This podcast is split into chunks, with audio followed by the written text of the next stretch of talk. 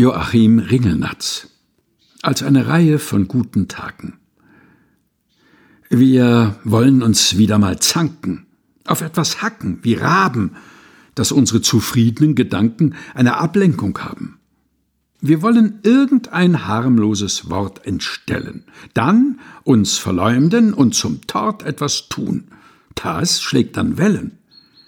Wir wollen Dritte aufzuhetzen versuchen, dann unsere Freundschaft verfluchen, einmal sogar ein Messer wetzen, dann aber uns in Blickweite auseinander zusammensetzen, um superior jedem weiteren Streite auszuweichen, mit dem Schwur beiseite, uns nimmermehr zu vergleichen.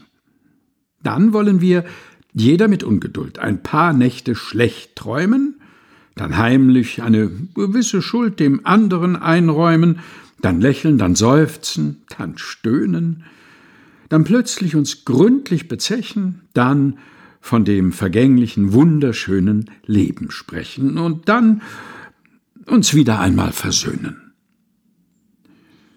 Joachim Ringelnatz als eine Reihe von guten Tagen, gelesen von Helga Heinold.